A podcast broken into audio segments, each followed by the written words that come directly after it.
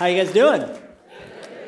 If you guys don't know me, my name is Charles. For the last 10 years, I've been working at student ministries here at Three Crosses, uh, and this is my last Sunday. And so, uh, technically, I guess last week was my last Sunday. Uh, I'm actually, yeah. So, anyway, I'm just, I'm here. I'm here physically today.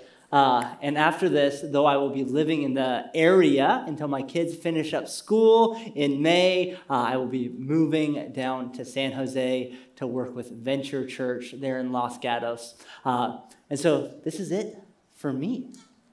In the last 10 years, it's okay, it's okay, guys, don't worry about it. In the last 10 years, I have had so much fun being part of what uh, I've been allowed to do and what God's been doing up here on this hill. Uh, just kind of a highlight reel uh, as I was thinking back of some of the shenanigans uh, that I've been able to throw. I said, Hey, Danny, what do you think about a 100 foot slip and slide down the fire lane? Riddle me that. Uh, I'm just going to use like preschool mats and then get some inflatables. And don't worry, don't worry. I've thought this through. I'm just going to build a pool down at the bottom.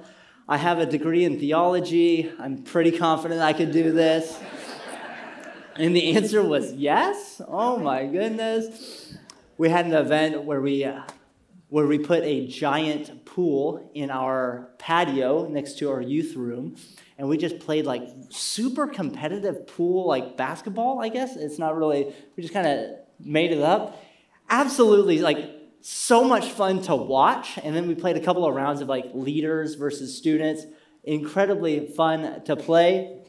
We did a bunch of other things. What do we got next? Man, we decorated. Uh, we decorated the gym. Had everybody come in their costumes, and we rollerbladed around the gymnasium. If you play basketball in our gym and you think, "What is wrong with this floor?" Uh, don't worry, guys. I put a piece of paper down. Okay, and so it didn't damage the floor that much. We were able to play spider ball, where I put 12 students in roofers' harnesses and have them, and they were attached to the ceiling joist there in the gym.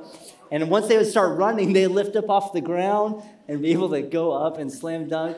Guys, we've done some crazy things. I actually turned the gym into a go kart, uh, like a little.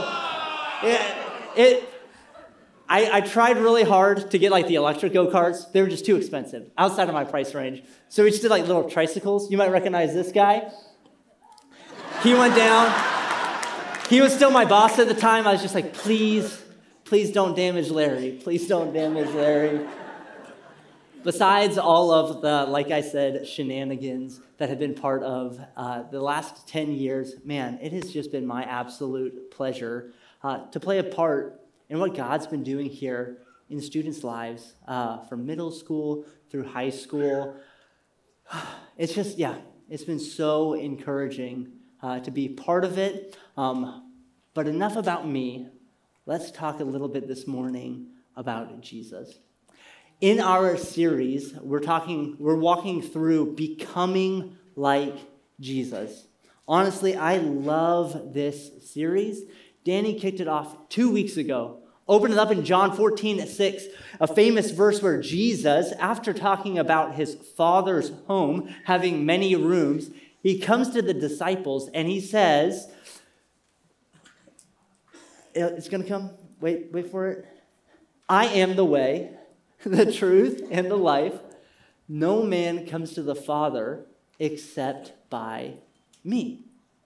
And for many of us, the only context that we think of this verse is like, hey, Jesus is talking about heaven. And so he says, he's the way to heaven. And so when I was four years old, I prayed a prayer. I said, Jesus, take me to heaven. And that's been it. But man, there's so much more to that verse. Jesus is saying, I'm the way you should pattern your life. Your whole existence, your attitudes, your thoughts, your habits should be patterned after the way of Jesus. Initially, followers of Jesus were called followers of the way because, man, it was just a discipleship emphasis, right? Coming off of our last series, we really dove into what's called the Great Commission. And Jesus gave his last commandment to the disciples, and he says, Go make disciples. Some people will argue that maybe a better uh, word to, to, to really have some teeth to it is instead of disciples would be like apprentice. Somebody who uh, like models their life after Jesus. And that's what this series is about. Larry last week came out with Romans chapter 8. In Romans chapter 8, Paul lays it out for us. This is God's plan. This is God's intention that we become like Jesus. He says, For those who God foreknew, he also predestined to be conformed into the image of his son. This isn't like Christianity 2.0, right? It's like, nah, I prayed the prayer. I'm going to heaven. We're all right. Like, you can leave all of that becoming like Jesus stuff for somebody else. No, no, no, no, no. This is salvation. This is stepping into the life that God desires for you. This idea of becoming like Jesus is really uh, why I've been so excited about investing in student ministries. Because Jesus gives us a promise. He says, There's a thief, there is, there's an evil in the world. In John 10:10, 10, 10, he says, The thief comes only to steal, to kill, and to destroy. But I have come that you might have life and that you might have it to the full. Jesus promises an abundant life. And here's how we get to that abundant life. When our life looks like Jesus' life, we experience the abundant life that he promised. Larry last week talked about humility. Uh, this morning, I'm going to talk to you guys about boldness. Uh, and the reason that Danny says uh, Charles is the person to talk about boldness, really, I think it's more of a caricature than it is like my, my, my, my true character. Uh, it's instances like these why Danny says Charles should speak about boldness. Let's go for it. That right there is Pastor James Tyler, or he was the pastor of our middle school ministry at the time. And what that is is a 650 foot long zip line that we pulled off at Late New Maloney's. I, these hands, uh, tied the knot to the top of the tree, like to the tree at the top of the reservoir or whatever it was, kind of rolled the carton of rope down the hillside, and then figured out how to tie it to his ski hitch I was like, I don't know, let's just figure this out. This rope could hold a couple of thousand pounds. Uh, it could probably hold us, right? Like, again, my theology degree makes it perfectly, makes sense for me to be able to figure out stuff like this. Uh, and, and so James did it. Uh, Austin, who is the person who's in charge of children's ministry right now, he did it. Uh, James was the middle school pastor at that time. He was uh, in, in, charge of our middle school ministry. I was over high school. And we're just like, yeah, this is what we're going to do. And so I think that the reason Danny says Charles should talk about boldness is more of just like, a, uh, I question your judgment a little bit. don't worry. Don't worry. If we do anything dangerous, we have them sign permission slips first. so it's totally fine. Just kidding, just kidding, just kidding. Uh, keeping things safe, keeping things uh, appropriate. Um, honestly, though, as I was studying for this message, I just really struggled with it. And part of the part of the struggle is like boldness itself, right? Especially in our day and age. Man, I have serious questions about authority and and problems with when authority is executed improperly, right? And I look at people with authority and I just think like, ah, like humility, yes, you need to hear that. Like meekness, yes, you need to hear that. Inclusiveness, sure. Compassion, yeah, let's let's talk about all of those values of Jesus. But I'm not sure I want to encourage you to be bold. I, I think that you might be messing up with how authority works, anyways. And even Jesus, as he's talking about authority, man, he, he, he teaches servant leadership, right? And so the inside, there's just this kind of like, like, man, like, I don't even know what I think about boldness in this moment. And, and then just personally, man, I just wasn't feeling bold. Uh, I'm so glad that you guys are here at third service and not at first service. First service, I kind of stood up and I was just like, guys, I barely made it here. Uh, and I'm going to struggle through this message. And it was wild. It was a wild time. And and the reason it was so difficult is just because on the way here, even after studying about the boldness of Jesus and the, uh, the courage that he brings to our life, I had none of it inside of me. I was just thinking, Danny's quick on his feet.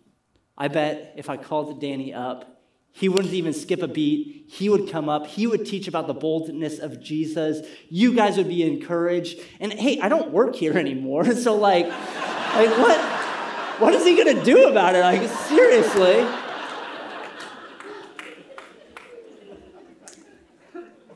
And there was just a lack of boldness. And maybe I could say it this way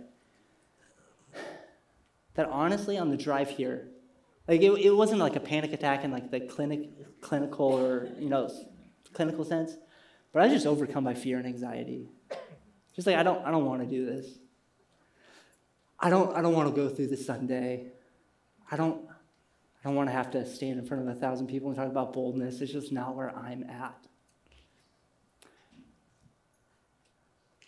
But but here's here's kind of what shifted for me last night as as and I know the timeline's getting fuzzy. All of it's kind of mashed in together for me. When I realized that boldness is part of the cure for fear and anxiety. Let me say it this way cure, courage cures fear and anxiety. That's not the only thing that courage does. And that's not the only cure for fear and anxiety, but I think it's part of it. And so, man, this morning I am looking forward to talking to you guys about boldness. I need some boldness in my life. Let's go ahead and turn to Acts chapter number 4. Acts chapter number 4. In the New Testament, Matthew, Mark, Luke, John, and then the book of Acts. Let me set the scene for you guys. In Acts chapter 3, Peter and John are walking into the temple. This is about two months after Jesus has been crucified, resurrected. The Holy Spirit has come on the day of Pentecost. In Acts chapter number 3, excuse me, in Acts chapter number 2, after the outpouring of the Holy Spirit, 3,000 people join the new Jesus movement. And then in Acts chapter 3, after the 3,000 people join, Peter and John are walking up to the temple, passing through the gate called Beautiful. And as they come in, a beggar says, I would like some money. And Peter and John, in just the most brilliant line, say, Silver and gold have I none, but such as I have, I will give to you. In the name of Jesus Christ, rise up and walk. And the guy does, stands up, and strength coming to his legs. And all of a sudden, there's a commotion in the temple. This guy who was begging, who had no use of his legs for years, is now walking around in the temple. And they say, How did you do this? Peter and John come to, come to, the, to the group of people that are, that are asking this question there in the temple. Is, Hey guys, Jesus, who you guys crucified, who God rose from the dead, is by his name that this man is standing here with you guys. And he says, You guys need to say sorry. And you guys need to repent and be baptized and join what God is doing, this new life that God is ushering into the world. The religious leaders, the same people who crucified Jesus two months ago, are still in power in this day. And so they're not having any of this. They arrest Peter and John. The next day, bring them out of jail, and Peter and John are standing before this trial. Verse number five in Acts chapter 4. On the next day, the rulers and elders and scribes gathered together in Jerusalem with Annas the high priest and Caiaphas and John and Alexander and all who were of the high priestly family. And when they had set them down in the midst, they inquired, By what power or what name did you do this? Then Peter, filled with the Holy Spirit and hopefully a fire in his eyes and a little smirk on his face, if we are being examined today concerning a good deed done to a crippled man, by what means this man has been healed, let it be known to all of you and to all the people of Israel that at the name of Jesus Christ of Nazareth, whom you crucified, whom God raised from the dead, by him this man is standing before you well. This Jesus is the stone that was rejected by you, the builders, which has become the cornerstone. And there is salvation in no one else. For there is no other name under heaven given among men whereby we must be saved. And then look at it. Verse 13. Now, when they saw the boldness, the boldness of Peter and John, they perceived that they were uneducated, common men, and they were astonished. And they recognized that they had been with Jesus. This morning, as we look at the boldness of Peter and John, the boldness that was put into their life by, by, by proximity, by, by their proximity to Jesus, I'm praying that this boldness starts to naturally grow in our lives. That we start becoming like Jesus, the same way that Peter and John did. Let's pray. Dear God,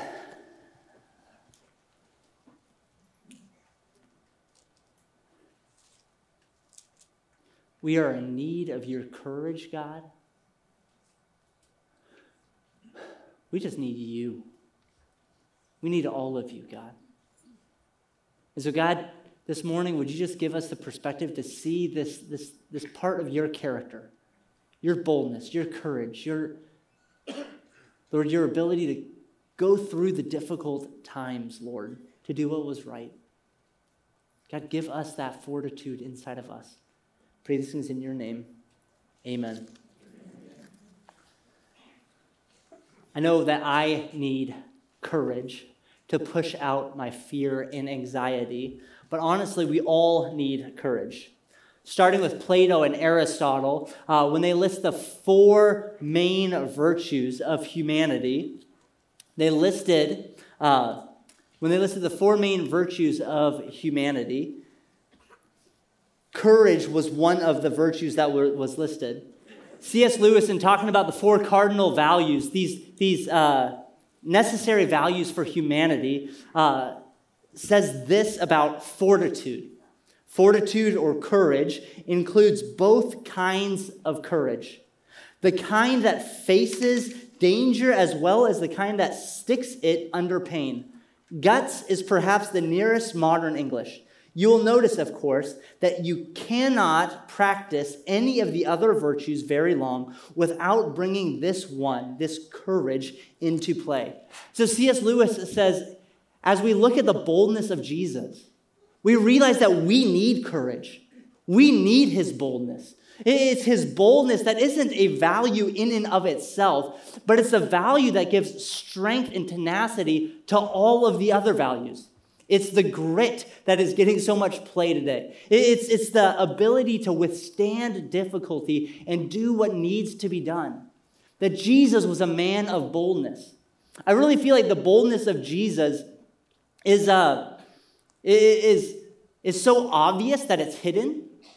Right as I was thinking about the boldness of Jesus, I don't, I don't know, like let me, let me think about the boldness of Jesus. And really, because it's such a main part of his life, it's easy for us to miss. But me, can I say it this way? You don't take on a world religious system. You don't take on the Roman superpower. You don't change the world and not be a courageous person. Jesus was a bold person. Just think through the gospel stories. Man, from the time that he stepped into humanity and engaged, man, that was a, a bold step, laying down his authority and being born as a child, all the way through the cross, we see Jesus living a life of boldness. and then what I love in this passage is that that boldness rubs off. The religious leaders look at Peter and John and they say, You guys are bold daring. And I think I know where you guys got it from. It's not your education. It's not that you guys have a lot of uh, a, a, lot of history that, that makes you to be this bold. We can tell that you're bold because you've been with Jesus. Like I said earlier, man, I need this boldness in my life. I, I need the ability to be able to push out the fears and the anxieties and be able to step into what's next with confidence and assurance. Man, trusting God that He has, uh, he has my best interest at heart. He, he's able to take me through. And so, how did Peter and John get this boldness? I'll just give you guys three things. Three ways that Peter and John were able to incorporate this boldness into their lives. First off, Peter and John remembered the resurrection. Peter and John remembered the resurrection. As they were asked, hey, by what authority are you doing this? The way that they come about it is that, hey, let's, in verse number 10, let it be known to all of you and all of the people of Israel that by the name of Jesus of Nazareth, and here's where they go for it, whom you crucified, whom God raised from the dead, by him this man is standing well before you. How were they able to be so bold? Maybe because they just pointed everything back to the resurrection. I mean, think about it. If you saw Jesus die and come back to life, and you're standing before the people who killed him, just like, like, we've been here before, guys. Like, you killed him, it didn't work, right? He came back three days later. And so, like, I mean, if you're trying to go down that road again, like, I mean, I'm not sure what God's gonna do with me, but I'm going to stand with resurrection power.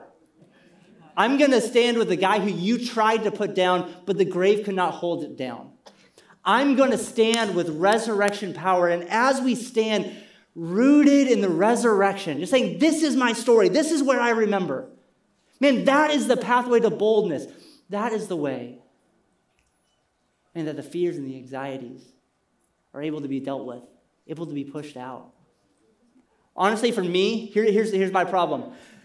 The resurrection is huge. It changed the world. Man, it redefined existence. When we think about, like, man, is there life after death? Yes, Jesus showed it. He died and then he came back to life. Man, is Jesus reliable? Yes, he died and then he came back to life. He's reliable. Jesus changed the world with the resurrection, but it's such a daunting thought and so here's the problem for me is that I know Jesus died. I know that he resurrected. I sing songs about it. I remind myself about it. I memorize verses. But when I'm driving to church at 7 a.m. on Sunday morning, I just think, what if I drove to a different church? the resurrection is just so far away from where I'm at right now. But what I think is possible is to connect those two. To go from over here, where we just say there's power in the resurrection, there's salvation in the resurrection, that, that, that there's, there's life in the resurrection. And I can pull that life, I can pull that truth, and I can pull it over to where I'm standing right here and right now and saying, God, allow that power to define my existence right now. That Peter and John, they remembered the resurrection. Not only did they remember the resurrection, I forget how I said this second point, but they also stayed close to Jesus. They stayed close to Jesus. Now, when they saw the boldness of Peter and John, they perceived that they were uneducated common men, and they were astonished, and they recognized that they had been with Jesus. Honestly, this morning, uh, it was that point. Just reminding myself to stay close to Jesus, that, that, that, that was able to bring a little bit of refreshment to my soul. And, and, and please don't hear me wrong. I, I have no desire to be dramatic about, about this transition and, and, this, uh, oh, uh, about what's going on. There, there are far bigger things. I, I'm not saying that I have a reason to be as shook up as I was. But whether or not I had a reason, I'm just telling you, like that's where I was. That was real for me. And as I just said, Jesus, would you be close to me in this moment? As I just pause the radio, as I just, as I just try to push everything out, and I just think about your love for me. Jesus, can you be real to me right here and right now? that there was something significant about that. And for many of you guys, your challenges are far greater than simply than, than, than moving from Castro Valley to San Jose, right? That's not that big of a deal. But can I tell you, regardless of what it is that you're going through, that, that as we are able to come to Jesus, to stay close to Him, that the boldness of Jesus naturally grows within us. And that we begin to take on the boldness of Christ. It just, it grows up in our lives so that Jesus is formed within us.